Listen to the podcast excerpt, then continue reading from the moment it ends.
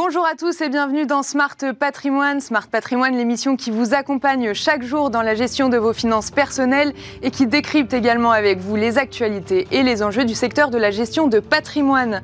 Et au sommaire de cette édition, nous commencerons comme tous les mercredis avec l'écho des cryptos, notre rendez-vous dédié aux crypto-monnaies et crypto-actifs dans Smart Patrimoine.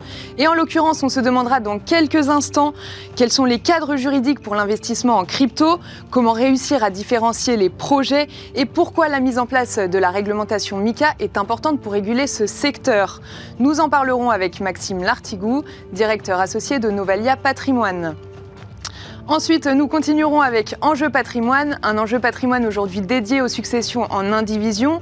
Comment cela fonctionne-t-il entre les héritiers? De quoi s'agit-il le plus précisément? Et est-ce qu'une succession en indivision peut-elle bien se passer?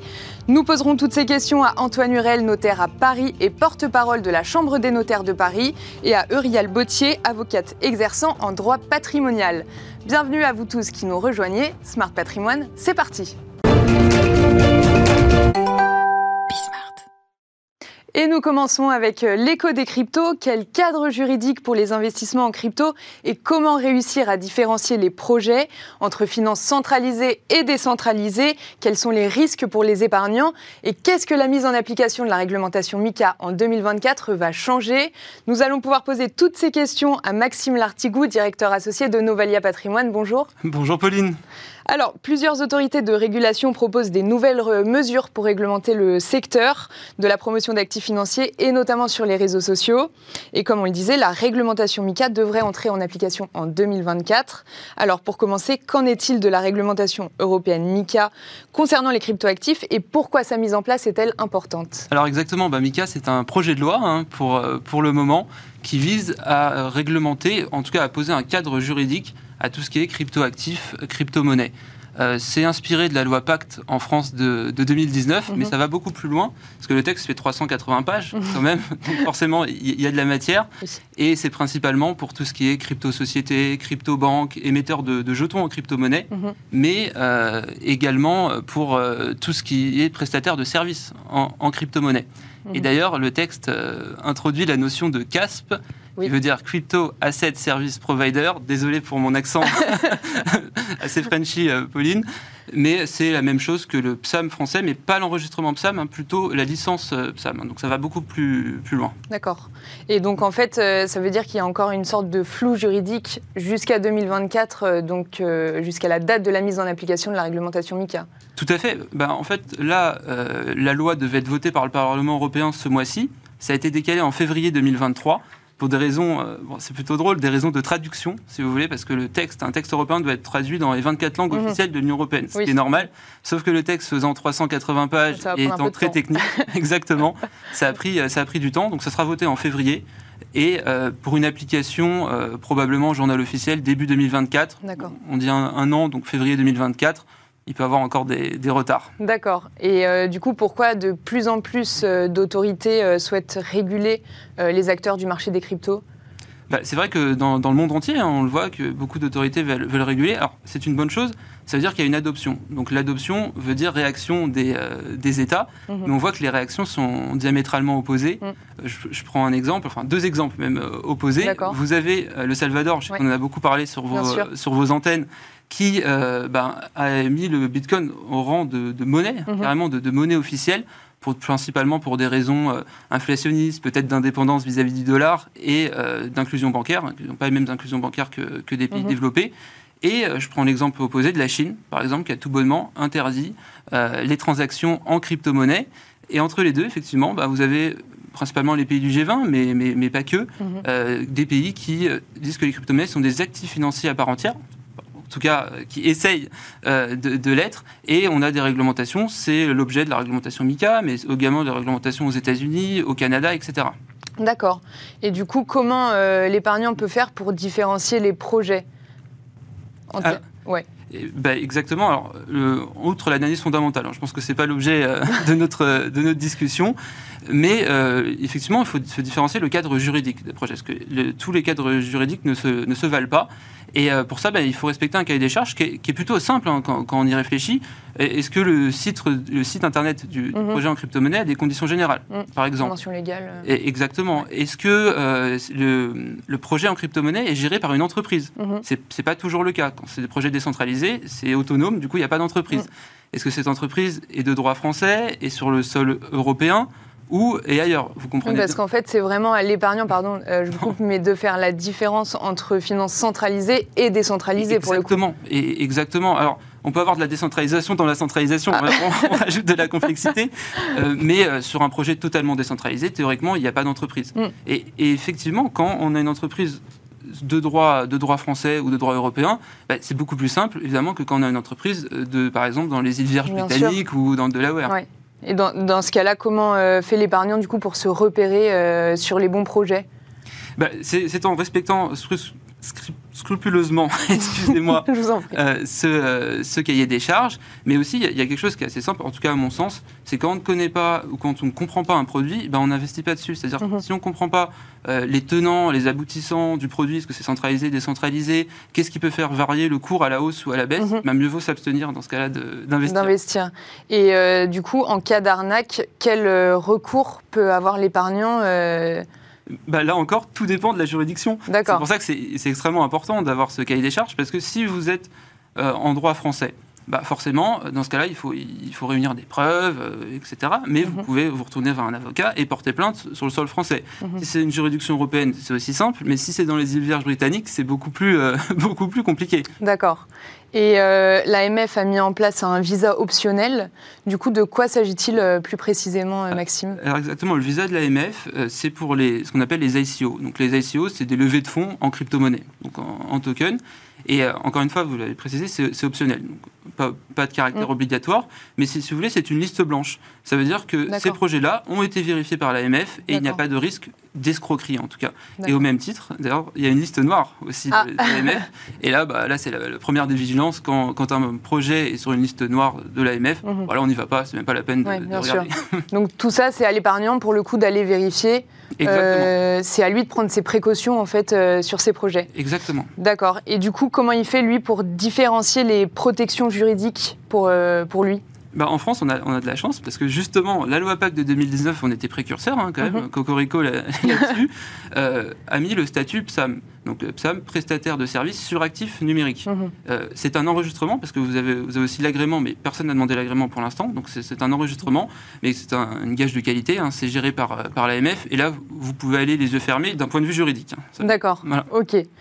on constate qu'il y a de plus en plus d'influenceurs en crypto sur les réseaux sociaux. Et euh, est-ce qu'ils sont dans le viseur des régulateurs, euh, Maxime?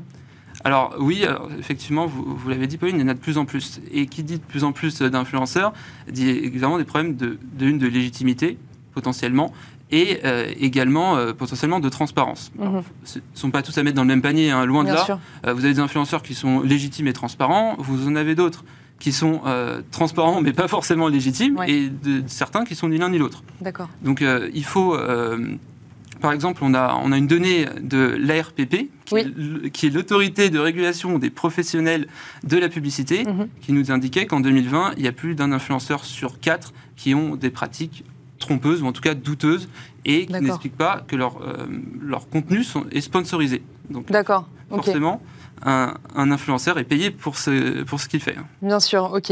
Et du coup, quel est, quel est le, problème majeur de ces nouvelles formes de conseils en investissement? Parce qu'au final, les influenceurs donnent des conseils euh, en investissement. Bah, justement, ça, ne devrait pas être du conseil en, investissement.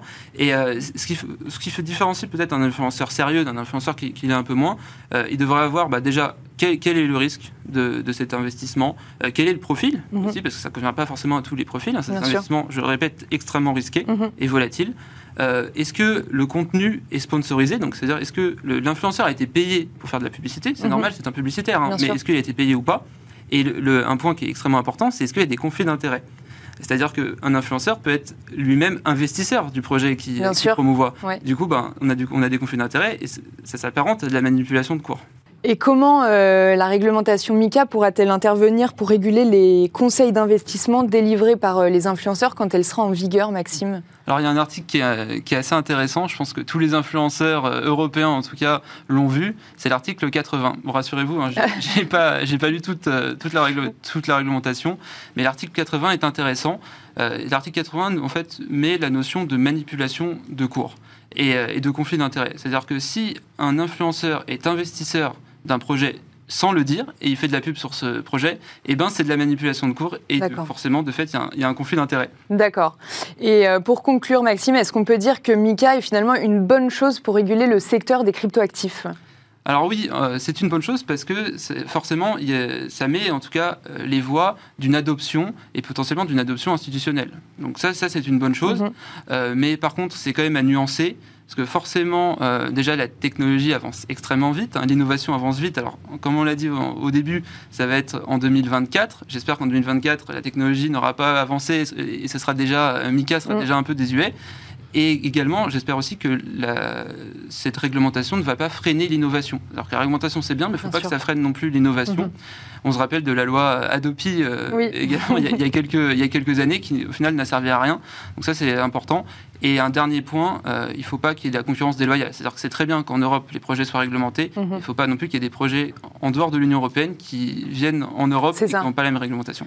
Merci beaucoup, Maxime Lartigou, euh, d'être intervenu sur le plateau de Smart Patrimoine pour répondre à toutes ces questions. Et quant à nous, on se retrouve tout de suite dans Enjeu Patrimoine. Et nous enchaînons avec Enjeu patrimoine, un enjeu patrimoine aujourd'hui dédié aux successions en indivision. Après un décès, quand il y a plusieurs héritiers, les biens du défunt sont en indivision. Cela veut dire qu'ils appartiennent à tous les héritiers. Alors, une succession en indivision peut-elle bien se passer? C'est la question que nous allons poser à Eurial Bautier, avocate exerçant en droit patrimonial. Bonjour. Bonjour. Et à Antoine Hurel, notaire à Paris et porte-parole de la Chambre des notaires. Bonjour. Bonjour Pauline. Alors, pour commencer, Antoine Hurel, est-ce qu'on peut définir rapidement ce qu'est l'indivision successorale, s'il vous plaît alors, ce qu'il faut rappeler, c'est que quand quelqu'un décède, on est euh, automatiquement confronté au règlement de la succession et automatiquement, presque dès le premier jour du décès, on se retrouve automatiquement en indivision. En indivision, ça veut dire qu'on est ensemble sur l'ensemble du patrimoine avec ses frères et sœurs et éventuellement le conjoint. Euh, parfois, l'indivision, d'ailleurs, elle est même euh, volontaire. Hein. quand, si on achetait aujourd'hui un appartement ensemble, on pourrait se mettre sous le régime de l'indivision. Là, elle est subie, puisqu'on est automatiquement ensemble avec les mêmes droits et les mêmes obligations dans un patrimoine. Donc ensuite, il faut aller voir le notaire assez rapidement, et le notaire va dresser un acte de notoriété, c'est un acte qui va dire qu'il est de notoriété publique, que le défunt laisse deux enfants et un conjoint par exemple. Mmh. Ensuite, il y a le déroulé de la succession et euh, on met, euh, il y a l'aspect fiscal, la déclaration de succession pour payer les droits de succession. Donc ça, c'est tout le travail du notaire. Mmh. Mais pendant cette période, on est déjà en indivision. Ça veut dire que sur un appartement, on est tout de suite avec des droits et des obligations, sur une voiture, sur un compte bancaire. Et il faut pouvoir prendre les bonnes décisions, parce que le rôle du notaire, c'est d'aider. Mais à un moment donné, euh, l'indivision, il va falloir justement euh, la traiter. Et donc, euh, automatiquement, on est en indivision dans la suite de cette succession. Ok, donc ça veut dire que quand il y a plusieurs héritiers, le patrimoine est forcément en indivision? Quasiment tout le temps, sauf le, point particulier où le défunt, par exemple, si vous voulez, a mis un, testament et en disant voilà, je veux que ma voiture, que mon appartement aille telle personne. Là, il n'y a plus d'indivision, c'est un leg particulier, donc ça évite l'indivision. Mais la plupart du temps, oui, on est toujours en indivision avec les autres héritiers. Ok, et vous parliez de fiscalité, donc quelles sont les obligations fiscales euh, quand on parle de succession en indivision, euh, Antoine Hurel? Alors chacun est responsable euh, solidairement du paiement de ses droits de succession, tous les indivisaires, et dans les six mois, il faut payer les droits de succession. Alors on ne va pas donner un cours sur les droits de succession aujourd'hui, parce que c'est un peu complexe, mais c'est dans les six mois qu'on doit payer ses droits de succession. Donc une fois que le travail du notaire est fait, qu'il a fait l'acte de notoriété, tous les papiers pour titrer nouvellement les, héritiers, et que vous vous retrouvez en indivision, et que les droits de succession sont payés, là on se retrouve dans une, une indivision. Il va falloir eh bien justement essayer de voir potentiellement comment on en sort, quelles sont les règles, mhm. et il peut y avoir à ce moment-là des conflits, puisque les indivisaires peuvent dire moi je, voudrais ça, ou j'ai pas compris qu'il fallait payer ça, ou euh, je veux pas vendre. Mhm. C'est tout l'objet de. Et donc comment se prennent les décisions dans le cadre euh, d'une indivision successorale?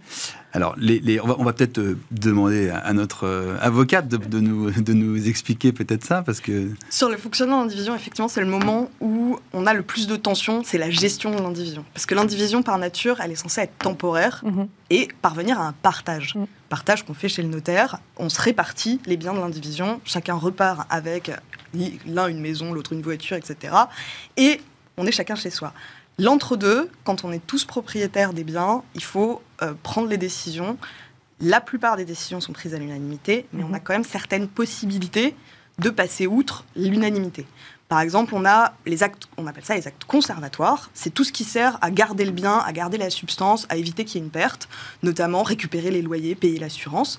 Ça, un indivisaire peut le faire seul. Et après, s'il a payé sur ses deniers personnels, euh, pas sur les fonds de la succession, mais sur son argent, il peut demander aux autres indivisaires de redonner des fonds par rapport à ça. Il est tout à fait en droit de le faire. Il y a une autre catégorie d'actes qui peuvent être faits sans l'unanimité, c'est les actes d'administration, c'est la gestion des biens de l'indivision pour éviter qu'on perde encore de l'argent. Euh, par exemple, mettre le bien en location. En location, alors, en location pour un bail d'habitation, je précise parce que cas où il y a une erreur après, c'est uniquement des choses qui ne sont pas trop impactantes sur la substance des biens on a des baux qui sont trop longs, ceux-là, ils ne sont pas autorisés. Et justement, ceux-là, ils sont autorisés à l'unanimité parce que c'est des actes de disposition, ça engage tout le patrimoine, il y a des risques de perte, et dans ce cas, il faut l'unanimité pour pouvoir faire un acte de disposition, notamment la vente du bien. D'accord. Et du coup, est-ce que ça arrive que quelques successions puissent rester en indivision, rester complètement bloquées? Alors ça, ça arrive assez fréquemment, en réalité, parce que le règlement de la succession, il suppose de partager les biens, et dans ces biens, on a des, euh, les rapports des donations, on a tout ce qui a pu être donné auparavant, on a le testament aussi, mhm. qui peut être source de conflit entre eux sur l'interprétation. Euh, et, tant qu'on n'a pas réglé toutes ces questions, le partage ne peut pas intervenir. Donc c'est là où on travaille avec euh, le notaire pour parvenir au partage. Tant que le partage n'intervient pas, donc tant qu'on n'est pas d'accord sur tous les points à régler dans la succession, on reste dans l'indivision. Oui, Je, rebondis. Le rôle du notaire, il est évidemment de faire des actes, mais également, euh, avec euh, son rôle de conseil, d'aider les parties à sortir de cette mhm. division. Et donc, on a un rôle de conciliateur euh, pour essayer de mettre les parties d'accord, en tout cas d'écouter tout le monde, comme le disait Maître Bottier, d'écouter celui qui dit mais oui, mais toi tu avais reçu quelque chose, donc il faut les prendre dans le compte de liquidation d'indivision. Tout ça, c'est le rôle du notaire. Mhm et d'essayer autant que faire euh, possible qu'on arrive à un partage amiable, c'est-à-dire de dire bah, on va signer un acte chez le notaire où euh, chacun récupère l'un un bien, de l'argent, euh, voilà. Et donc ça c'est c'est l'idéal, bien, sûr. hein. Mais en tout cas, pour répondre à votre question, il y a toujours une indivision, forcément, et euh, il y a parfois des indivisions avec des sorties qui se passent mal. Parce qu'il y a aussi beaucoup de ressentis. Euh, vous avez euh, des gens qui vont dire Oui, mais toi, maman t'a plus aimé que moi mmh. quand j'étais jeune, donc mmh. elle t'a donné de l'argent tous les mois. Donc il faut le prendre en compte dans les, dans les charges de l'indivision, etc. Donc nous, notre rôle en tant que notaire, c'est d'essayer de concilier, mais parfois, on ne peut pas faire plus. Et parfois, on a besoin euh, d'un avocat. C'est là où vous intervenez. Euh, c'est ça. Moi, j'arrive parce qu'on n'a pas le même rôle. On est complémentaire avec le notaire, mais pour le coup, on n'a pas le même rôle. Le notaire, lui, il concilie les parties. Il est neutre, en mhm. fait, dans la succession. Il, représente toutes les parties de la succession. Alors que nous, par principe, non. Mhm. Euh, j'ai une partie que je défends. J'ai pour objectif de parvenir au partage amiable, parce qu'aucun avocat n'a pour objectif de garder les successions avec lui pendant X années. Donc l'idée, c'est d'amener les gens au partage. Mais en revanche, l'avocat, lui, va défendre la position de son client dans mhm. les limites du droit. Et aussi, c'est là où l'intervention est intéressante, c'est que on peut expliquer ce qui est possible mhm. et ce qui n'est pas possible. On a, on a des clients qui viennent nous voir avec des questions et on leur dit non, ça, ça n'existe pas, vous ne pouvez pas le demander. Et c'est quelque part, ça apaise parce que c'est pas le notaire qui le dit. parfois, on a des clients qui disent non, mais le notaire, il est plutôt du côté de mon frère, mmh. etc. Ben là, c'est leur conseil personnel qui leur dit non. Euh, ça va pas être possible, euh, ça n'existe pas ce que mmh. vous demandez, on peut pas le demander, vous l'aurez jamais en justice. Et donc, ça permet d'apurer certains sujets et de se concentrer sur ceux qui posent réellement difficulté. D'accord. Et j'en reviens aux règles de l'indivision. Euh, Uriel Bautier, qu'est-ce qui se passe si jamais un indivisaire occupe le bien et que ses frères et sœurs veulent vendre le bien? Alors, on a plein de règles qui sont prévues. C'est formidable le droit de l'indivision. En fait, on a des règles pour un peu tout. Si on a un indivisaire qui occupe privativement un bien, qui empêche les autres de jouir du bien. Une maison de campagne, par exemple, mhm. c'est ce qui arrive fréquemment. Euh, on en a un qui occupe la maison et puis les autres, ils peuvent plus y aller. C'est réglé par le paiement d'une indemnité d'occupation. On peut demander au tribunal Alors on peut demander à l'amiable, mais généralement quand on vient me voir, c'est qu'on n'a pas réussi à avoir l'amiable, Mmh. la fixation d'une indemnité d'occupation. On peut demander que les cinq dernières années, donc si ça fait 15 ans que ça dure, Ah, vous oui. ne demandez que les cinq dernières années, vous ne pouvez pas aller au-delà. Mais euh, le tribunal ordonne le paiement de cette indemnité qui est fixée sur la valeur locative du bien. D'accord. Et comment on, on définit euh, de manière précise euh, l'indemnité d'occupation du coup? Alors le tribunal prend en compte la valeur locative, donc ça on recherche quels sont les, les biens qui sont loués similaires euh, autour. À Paris, on utilise aussi l'encadrement des loyers, D'accord. c'est la valeur du bien. Et selon la durée de l'occupation, on peut aussi demander, ça dépend de quel côté on est bien sûr, mais une décote de précarité. Celui qui occupe peut justifier que son occupation est précaire. Il n'est pas un locataire, il n'a pas de titre pour rester dans le bien. Donc il a le droit d'avoir une décote de précarité.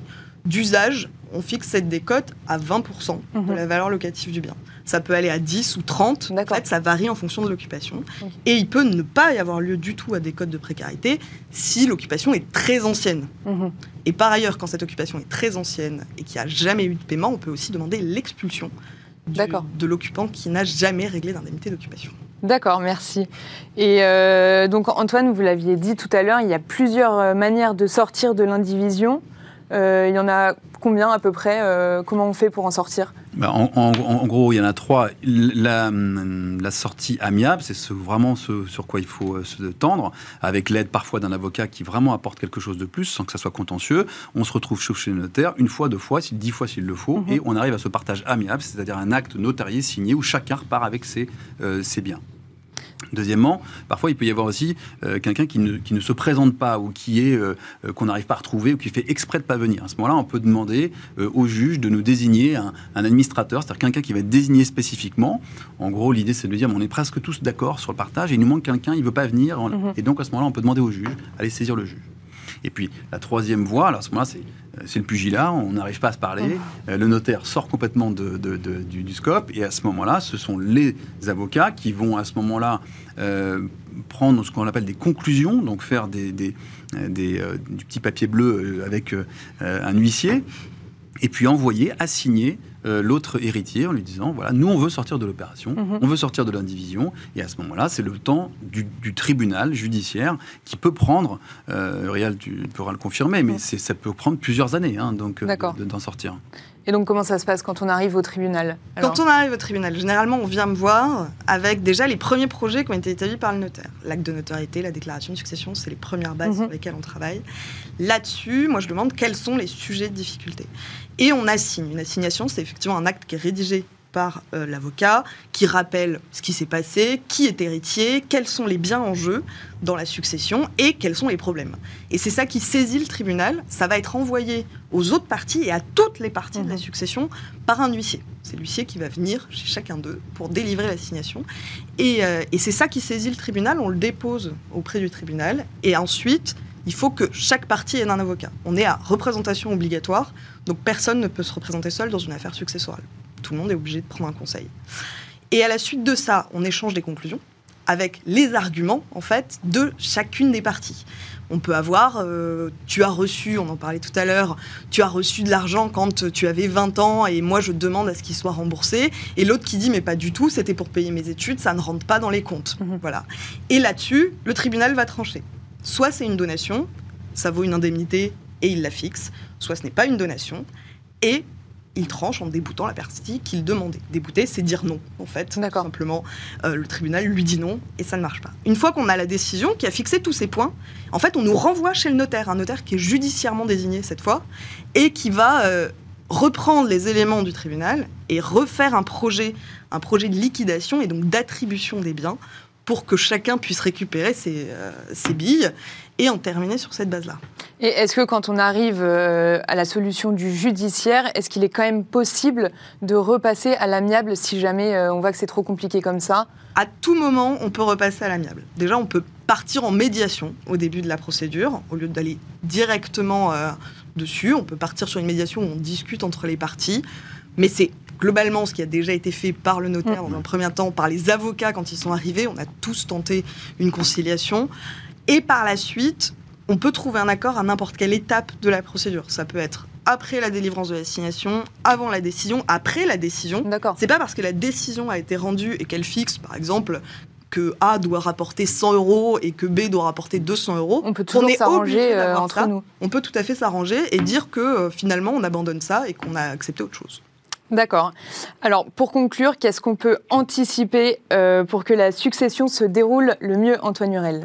Alors ça, c'est le travail euh, en particulier du notaire. C'est de tous les jours. Euh, ce matin, j'ai reçu euh, des gens dans mon bureau qui venaient m'expliquer leur patrimoine, les particularités sur le plan affectif, humain, etc. Et puis on est en train d'essayer de, de, voir comment on peut anticiper de son vivant avec une donation partage. Une donation partage, c'est un acte de donation dans lequel chacun va recevoir des lots identiques et ça clôt définitivement le débat. Il y a plus il y aura plus d'indivision. Enfin, on essaie de faire en sorte qu'il n'y ait plus d'indivision à la, à la fin.